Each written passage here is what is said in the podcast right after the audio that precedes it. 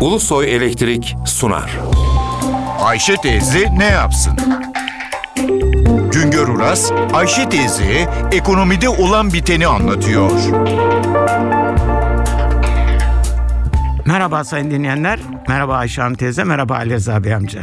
Eskiden her sebzenin, meyvenin, süs bitkilerinin bir mevsimi vardı. Şimdilerde yıl boyu taze domates, salatalık, fasulye, biber, patlıcan yiyoruz.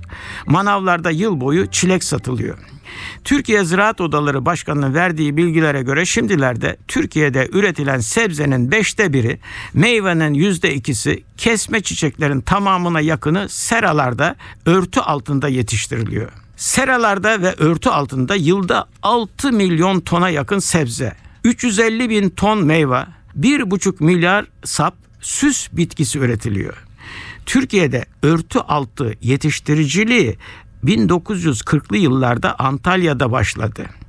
1960'lı yıllardan itibaren plastiğin örtü malzemesi olarak kullanılmaya başlamasıyla hızla gelişti.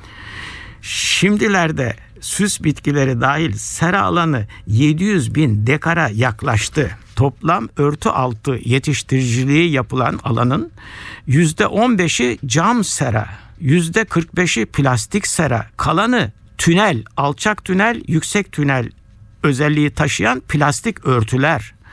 Örtü altı yetiştiriciliğinde ilk sırada Antalya var. Bu ilimizi Mersin ve Adana izliyor. Örtü altında üretimde kullanılan aranın %90'ında sebze yetiştiriliyor. Kalanında süs bitkileri ve meyve yetiştiriciliği var. Örtü altında üretilen sebzenin %60'a yakını domates. Daha sonra hıyar, karpuz, sivri biber, patlıcan geliyor. Örtü altı yetiştiriciliği yapılan meyveler içinde çilek, muz, üzüm, kayısı, şeftali var. Serada üretilen meyvelerin yarıya yakını muz, daha sonra çilek geliyor. Örtü altı kesme çiçek üretiminde karanfilin payı yüzde 60, gülün payı ise yüzde 15 dolayında. Örtü altı üretiminde önemli sorun pazarlama sorunu. Ürün olgunlaştığında kısa sürede pazarlanması gerekiyor. Ürünün bekletilmesi mümkün değil. Bizde işletmeler küçük olduğu için bir veya iki ürün dönemi sorunla karşılaşan üretici faaliyetini sürdüremiyor.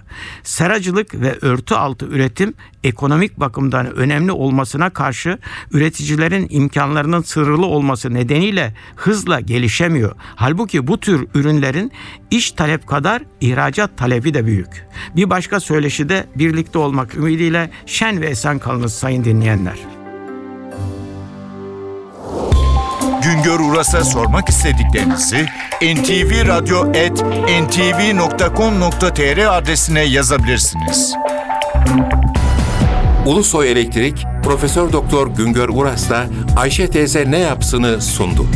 Ulusoy Elektrik. Tüm enerjimiz enerjiniz için.